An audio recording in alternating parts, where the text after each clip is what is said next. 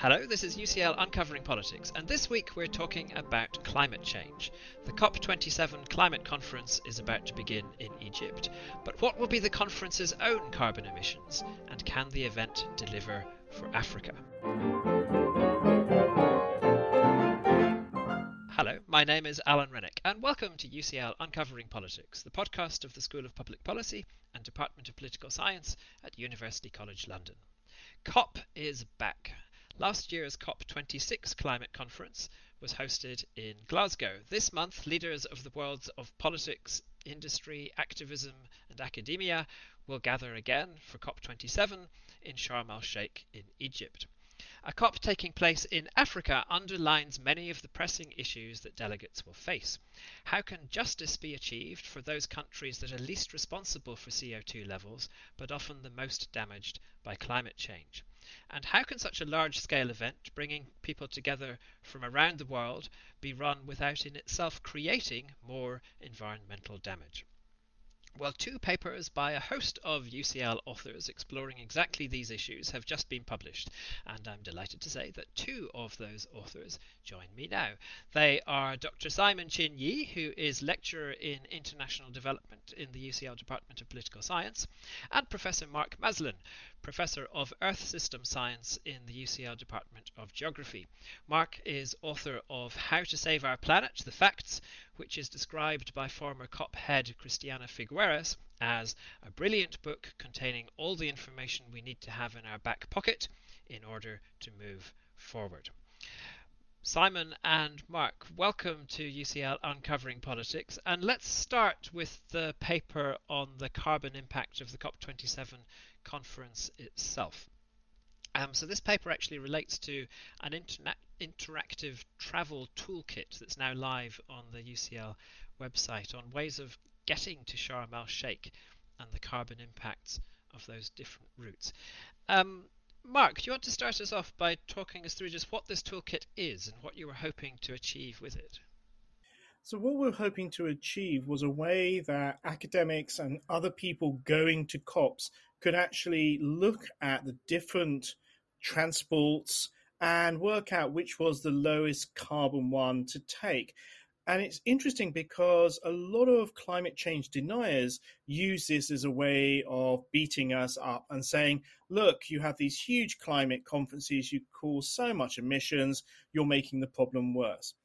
However, that sort of misses the whole point about needing to have 196 countries in the same place to discuss probably the most important topic on the planet.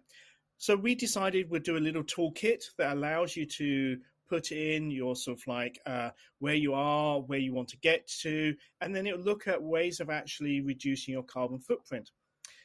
What we discovered was actually where you put the COP really matters because guess what?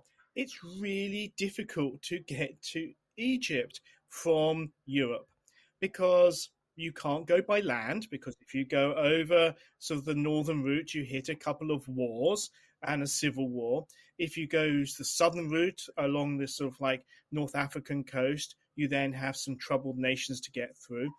And what we hadn't realized is that the Mediterranean stopped ferries from going from the north to the south. This was all due to the pandemic. You used to be able to go to Italy, get to Brindisi, and take a ferry all the way to Alexandria. And so we were left with this issue, which is at some point you have to fly. And so the toolkit allows you to say, well, do you go halfway, perhaps to Italy, then fly? Or is it actually better to take a flight directly from London? And it allows you to play with these really interesting things. And one of the most interesting things is it depends on which airline you fly, how new their aircraft are, and basically how far you fly. So it's an intellectual exercise because in this case, there isn't any real way of avoiding flying because there's no other direct means of getting there. So you mentioned there that it's hard to get to Sharm el Sheikh from Europe. Is this a problem that everyone has? That it's hard to get there from many, many parts of the world?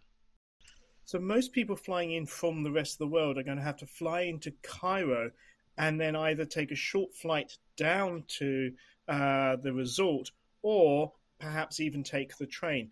So again, it's one of those key things where people are trying to balance security, location, continent, uh, representation, and at the same time travel. And I think sometimes the actual ideas behind it are much more political than they are practical. And in this case, we're going to be taking tourist flights because those are the cheapest. They fly direct to the resort. And therefore, we're going to be hopping on at Gatwick or Luton Airport and flying directly there. Whereas all of us would prefer to hop on a train and perhaps take a day to actually get somewhere. But in this case, it's not possible. Simon, bringing you in then, what is the what's the answer? What is the best way for someone to get to Sharm el Sheikh from the UK? Well, as Mark was saying, uh, the best way that we're finding is is by flying. When we first started these discussions last November after COP26 in Glasgow, uh, it was quite exciting. The prospect of UCL academics traveling together to Brindisi, getting on that ferry that now we know does not exist, and getting to Alexandria, renting an electronic vehicle with many people, and getting down to Sharm el Sheikh. What we're finding is, and I'm finding this with other colleagues, is that flying is really the the the, the least carbon uh, intensive option at the moment from London. I would stress that. The other colleagues of ours that are, for example, not taking these uh, these these flights that are our tourist flights are having to change in Istanbul or even getting trains to Istanbul and then going down. And it, it's, it's, it takes a lot longer. Uh, it's actually much more expensive and it's actually producing more emissions in, in is what we're finding uh, throughout. More, more emissions to take the train to Istanbul. And then fly because uh-huh. eventually you're going to have to fly. This is what we found. This was the problem. Again, as initially we thought Egypt, okay, it's not that far from mainland Europe right? There should be a ferry uh, available, but because of COVID 19, all of those passenger ferries have been canceled and they're still not up and running. So you will have to fly at some point. And are you flying all the way from London to Sharm el Sheikh, or can you take the train part of the way and then fly part of the way? Well, this is the interesting thing because actually, if you have a modern plane which is nearly brand new and you take it from London and you fly it directly to the resort with no stopover, you actually have a smaller carbon footprint than you would taking the train to mainland Europe, catching perhaps a flight that is not quite as new. And that flight would only go to Cairo. And then from Cairo, you then have to get to Sharm Sheikh. So it's interesting that this is the only case that I know of that actually flying direct with a tourist airline with the newest aircrafts that they have is actually the most, firstly, cost effective, time effective, and actually carbon effective. And is there an alternative to just not go at all and to take part digitally rather than by traveling there? I mean, what are, what are the disadvantages? Simon, maybe you could speak to this. What are the disadvantages of participating online rather than actually being there in the room? Well, it depends on where you're coming from. Of course, if you aren't if are coming from a country with low connectivity, online may simply not be an option for you, right? Uh, the as much as it uh, it sounds a bit crazy to have twenty to thirty thousand delegates attending one of these conference parties, uh, it cannot be stressed enough the importance of having face to face negotiations, especially for countries in the global south. Uh, these are countries that a lot of the time will be coming to the COPs to start or uh, get involved in the negotiations. Or, for example, if the European Union, you have a whole team, a whole wing of people that are already working on these issues. So, this is a chance for global South countries to actually get their voices heard. And I would say if you're doing that online, as we saw in 2020 when everything did go online, including some of the negotiations, that they just weren't as effective enough. And, and uh, the regular players and we can talk about representation even in the cop of course but the, a lot of that was even it was uh, the the uh, the justice uh, aspect of that was decreased even further in terms of countries from the global south able to being able to attend. However alan let's take your point.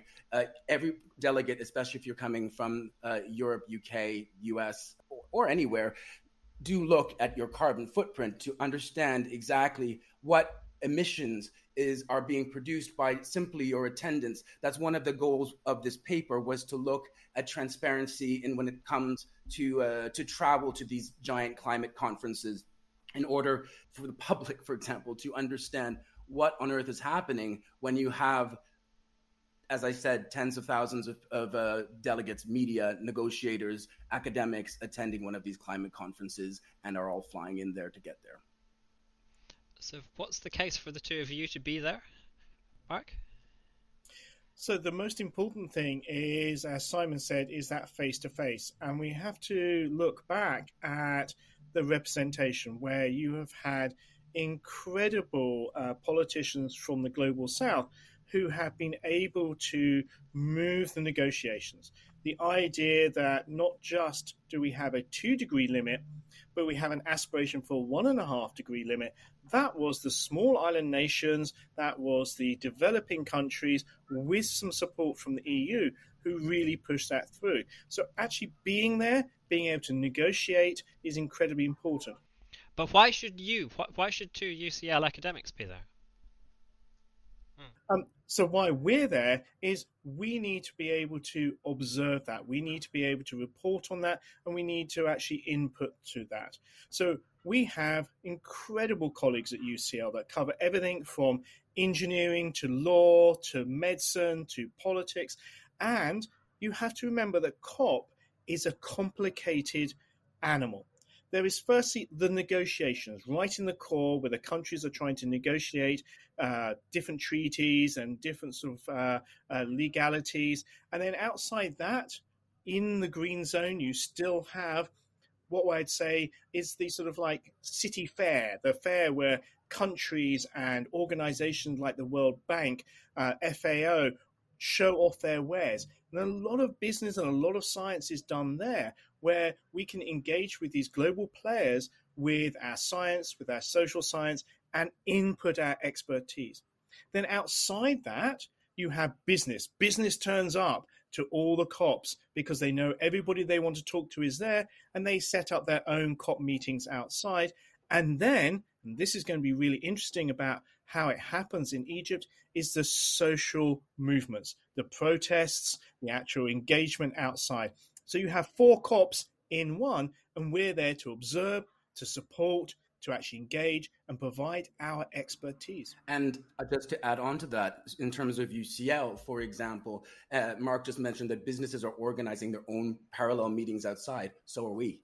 Right. This is another opportunity for myself. For example, I'm organizing a workshop outside of COP, but in Sharm el Sheikh, with because we have the players in Sharm el Sheikh we have the countries that I need to work with, our partner countries. We have the consortium, we have the funders, we have the World Bank, we have all of these different players that will be present at Sharm el Sheikh. What are the opportunities of getting that together? In and this is one of the things these COPs can do. So in parallel to that, we can forward our own policy, our own uh, our own work, our own research uh, as academics. And I think this is really important because I don't think people realize that this is the first opportunity or the only opportunity per year where 196 countries get together and all have the same voice. They all have the same representation one country, one vote. And so, therefore, this is really interesting. And this is something that Chattabarchi picked up from my work. He suddenly realized that actually the reason why countries of the world actually communicate is because of the COPs, because there's no other forum that they do this you have the G7, you have the G20, you have all these other forums which are international, but they're not inclusive. This is the only one that all 196 countries are at and are in the negotiation room. Fantastic, thank you. And I think through this work on your um, toolkit, you're also trying to kind of demonstrate how to do a carbon footprint calculator well in terms of transparency and so on. Do you want to describe for us what are the key principles, design principles, I guess, of a good uh, carbon footprint calculator. Mark? So, the most important thing about a carbon calculator is to realize the complexity. Because people just assume you take a train and all trains are equal. But that's untrue.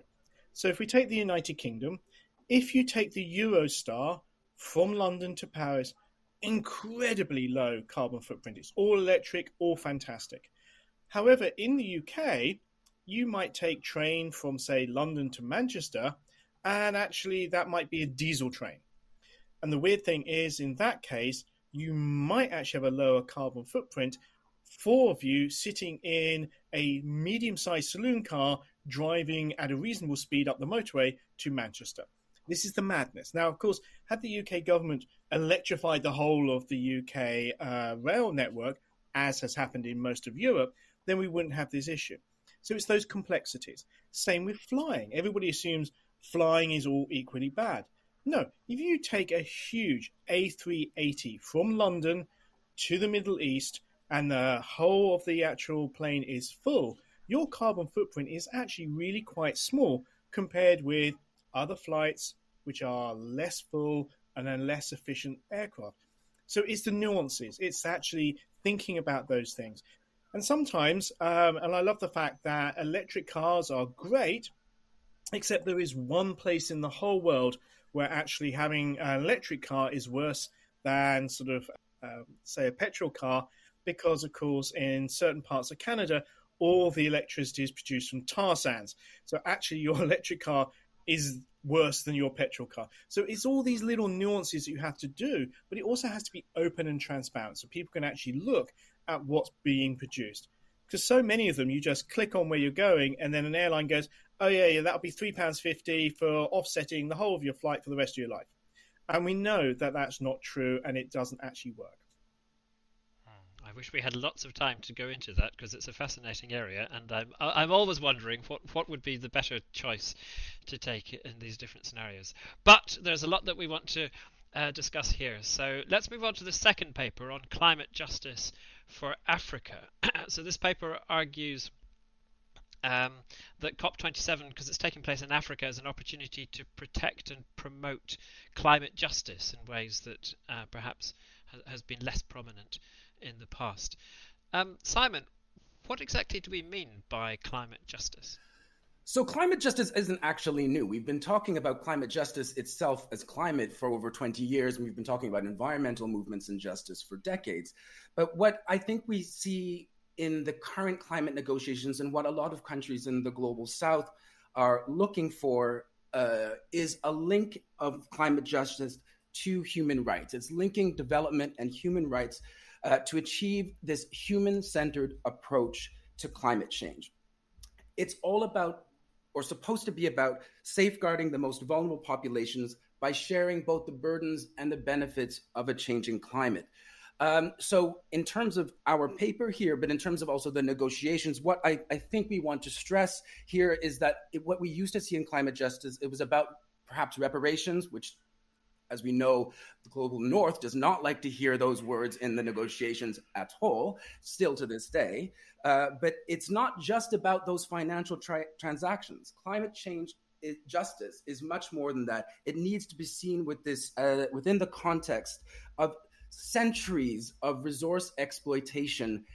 On this case, on the African continent, for example, the concepts of common but differentiated responsibilities and respective capabilities. Again, this is a concept that came out in the early 90s, right? This is not new, but it is the the tool with which many in the global south, and of course 134 countries, make up the G77 in the global south. So the, the, the, the, difference between India, for example, and Burundi are vast, but they use these same concepts to highlight the importance of understanding vulnerability and their identities and their uh, situations with, within climate change in the negotiations themselves.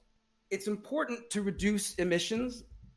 That we know. Of course, it is. We're looking at mitigation. Global North countries like to focus on mitigation. It was excellent to see at COP26 that finally, after over a decade of the Africa group in the negotiations pushing for 50% of finance being gone putting put onto adaptation adaptation that that was kind of being accepted. Because it's not just enough to look at at reducing emissions. We need to look at effectively decarbonizing different sectors. Many of the sectors we bring out in this paper including infrastructure energy uh, my specific work is on the maritime and shipping sector because while we need to green these sectors, while we need to look at decarbonizing these sectors, we also in, especially in countries in southern and eastern Africa, but in the global south, need to start and keep developing the sectors as well. So we need to first grow the economy, but in a way that is more emissions friendly. So back to climate justice itself, if we're looking at, if we're going going into COP27 and something we hinted at when we were talking about the toolkit was the fact that it is in Africa and it's being touted as the Africa COP. And so, in terms of just attending the COP, this has been uh, a problem for many countries in the global south to actually attend Sharm el Sheikh, but we can get into that at, at a later date. Within this COP, because of the Africa COP, and something that I would like to see coming out of it is a, a concentration or a focus on loss and damage in finance. Now, we've seen and we've talked about this in the past, but I think in terms of the role of justice, climate justice within the negotiations, though that concept of loss and damage needs to be at the center of, and what we're, we are expecting to be at the center of these particular negotiations. And you want to just articulate exactly what that means? Because I always find when I'm in these conversations about COP, I, I, I'm in the middle of the conversation. I can just about remember what we mean by mitigation and adaptation and loss and damage and so on. And then after five minutes, I've kind of forgotten again which which bit is which and so on. It's it's all slightly counterintuitive. So mitigation. So, sorry, uh, Mark, do you want to go for that? Um, so it's very simple. If we look at how the COPs are structured, the major focus is about mitigation, and mitigation is how do we reduce our carbon footprint? And that's globally. And the interesting thing is that we have now taken on board that we have to go to net zero as early as possible. And that was the real focus of COP26, really pushing uh, forward the NDCs, the uh, national defined contributions, which you and I call pledges. So basically, the co- countries pledge that they're going to make this amount of cuts by this point in time which is interesting because we have 80% of the global economy under a net zero pledge. And that includes USA and Europe and UK are going to be net zero by 2050, India by 2070, China by 2060. But that's only half the story. The other half is adaptation. And adaptation has always been seen as the poor relative. It's always been pushed to one side and this is actually because of the politics. Because every scientist and social scientist and economist is shouting very loudly at politicians, reduce your emissions, they felt that bringing in adaptation was a sign of weakness, that we had lost the battle against climate change, and therefore um, that would be seen as against mitigation. We've come round to the realization that we haven't mitigated quick enough and therefore we know all the extreme climate events of 2021, 2022, and more into the future, we need to adapt now, particularly when we have billions of people still living in extreme poverty who are incredibly vulnerable. So we need to lift them out of poverty. We need to adapt their environment to make them as safe as possible. And this is the importance of the African COP because they stated very early on adaptation was going to be one of their most important pillars for this actual meeting. The second thing is that what Simon mentioned is loss and damage. This was a way that has been discussed for a good decade and a half to say, okay, the rich countries have actually produced most of the pollution in the atmosphere. And therefore, there's a historic legacy. I have to say, other countries are catching up very quick, but there should be some transfer of either reparation or damage uh, costs. And therefore, they were setting up, and it was going to be the Glasgow Loss and Damage Facility. And you set up a facility where there's money, which then least developed countries can bid into and go, look, we've had this damage. We need some money to actually repair and adapt for future events. Interestingly enough, lots and lots of debate. And it was on the Saturday of course, COP26 should have finished on the Friday. It was on the Saturday that actually the USA and the EU were whispering in a corner and basically they blocked loss and damage at that moment in time because they feel vulnerable that this could open the floodgates to litigation and huge amounts of costs coming their way. Despite the fact that they agreed 10 years ago, actually more than 10 years ago, to provide 100 billion US dollars and still haven't. So I'm not sure how they feel vulnerable to being uh, held over the coals for loss and damage if they haven't even paid their first bill. And is progress likely in Sharm el Sheikh on this loss and damage issue? Well, I think that the developing countries have it very high on their agenda. They are going after it. And I think what they're going to do is they're going to hold it as a card to say, if you want us to improve our pledges, our NDCs, if you want us to actually decarbonize quicker, we're happy to do that, but we need you to agree to loss and damage. And we're happy to actually put that into a proper framework. And that's going to be the two week negotiation. I think Simon might have some better insights to whether we're ever going to achieve that or not. I do I have any better insights? I'll just say that I brought out my uh, I did a podcast one year ago exactly, and I had the exact same. Uh, someone asked me what I wanted to come out of COP26, and what I wanted to come out of COP26 is what I want to come out of COP27. And it's when, in terms of the global south, it is finance. Where is that 100 billion that was promised in Copenhagen in 2009? It's, it's simply not there, right? It's simply not there. These, this, this pact on uh, loss and damage that was blocked, as Mark said last year, is that coming back? You'll see certain, I've seen certain factions of uh, civil society from the global south pushing this. Um, not all, I would say. And I wonder whether the being blocked at the last day of COP last year will hinder it this year. Uh, the, the, the fact remains is that finances r- remains key to countries uh, across the African continent in order to be able to contribute to to achieve their nationally determined contributions.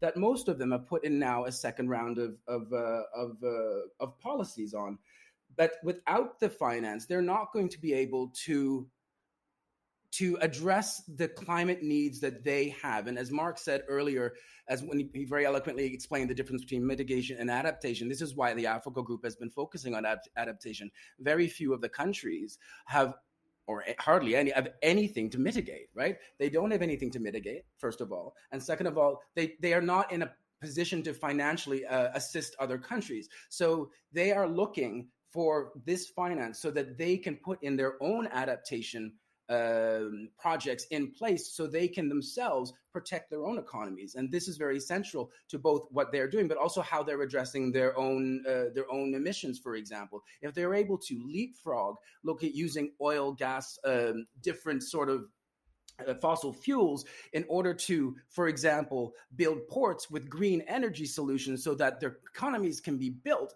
but at the same time, they're not uh, adding to the global problem of of uh, of, uh, of climate change. Then that would that would be the best for everybody. But we need the countries in the global north to actually recognize this, and in order to recognize this, they need to put the that financial foot forward so that countries can actually have a pot of money that they can more easily, I'd stress as well, uh, draw from to implement these uh, these projects. I also think with the finance, we actually have to really work hard at central banks, international banks, and countries because what was discovered before COP26 was that we were we were curious why people in the developing world were still paying for uh, coal-fired power stations. You know, when renewables are cheaper, they're easier to maintain, they provide you with energy security because you're not reliant on anybody else. And it turns out when UCL academics dug deep, it turns out that if you're a least developed country and you go to a central bank and you say, please, can I borrow some money to build energy project X? The interest is higher on a renewable project than it is in a coal fired power station. And it's a sizable difference. And actually, over the long term, that's a huge amount of money. And therefore, countries are going, well, I'll just go for a coal fired power station. Thank you very much. When you told bankers this, they went, really? They hadn't really looked into their algorithms or their actual black box of how they actually allocated money. So, actually getting to finance and saying to finance, look, just make it a level playing field. Just make sure that countries can access the finance they need for these things. And again, if you're a country, now we also see you want to have energy security because what you don't want is to have energy for your most vulnerable people and suddenly overnight because of geopolitics the price of that energy doubles because then suddenly all the gains you've made for lifting your uh, people out of poverty suddenly disappear overnight. So, what you really want is that energy security. You want to be able to have it uh, distributed so it could be in the countryside. And this is where renewables really come in.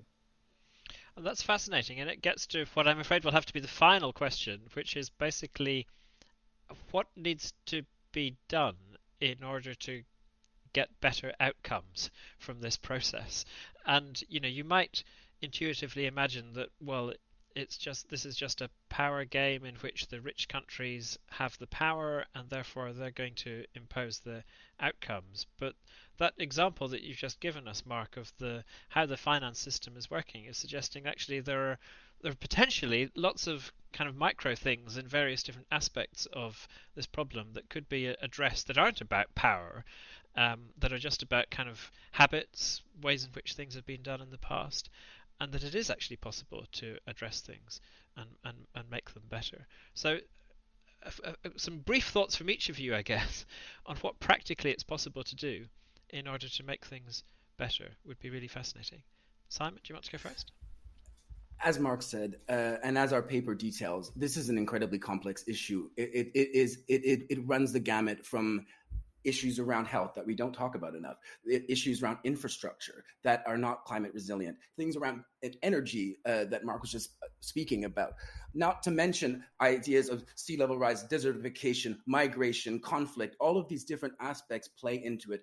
Perhaps, Alan, what we can what the countries in the global south specifically the africa group here can do is focus in on the specifics of, of why it should matter um, why other countries need to listen the problem i see with this is that we've been do, they've been doing this essentially for decades now right this is not a brand this is not brand new uh, news to anybody. And and they do, as I said earlier, have uh, it is a power game. Unfortunately, Alan, as you said, maybe it shouldn't be, but it is. And so we need to understand those power dynamics within the negotiations. We need to understand how those rules, those norms, those values over these past three decades have been kind of fixed and and and influence international global policy, which then has a trickle down effect on these national strategies. These national strategies, for example, that also come out of every single one of the African countries, bar one, um, that have been put put forward. You know, so these these these strategies are trying to address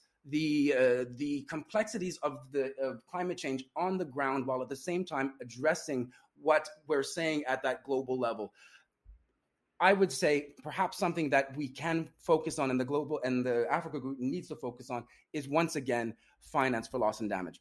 It needs they may not want to hear it in the global north, but they need to. They need to start listening to countries in the global south and then act on it.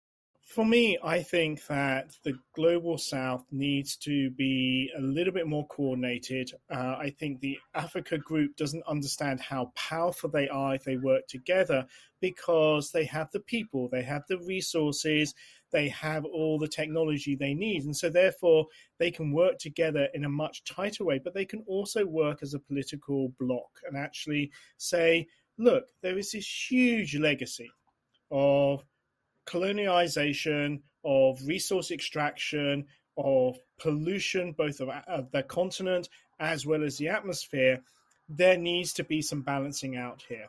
And of course, there'll be a quid pro quo, which is you help us out with proper financing and making sure that we have all of that sort of resources and technology. And at the same time, what we would do is we will ensure that we green our economies, we make sure that we have uh, a low carbon footprint for our economy, and we'll also make sure that we provide all those essential minerals, metals, and other materials that's required for the global green economy. I think it's that balancing act and getting that politics right which will be essential and we're a stepping stone because this is an African COP, and therefore other nations in the world are coming there, realizing that Africa is going to put on a great show and say, look, this is the continent of the future. You need to deal with us, and we need to be able to actually uh, deal as equals. Well, thank you so much. We're going to have to wrap it up there. As ever, I wish we could continue these conversations for longer, um, but you've given us a huge amount of food for thought on many different aspects of these issues.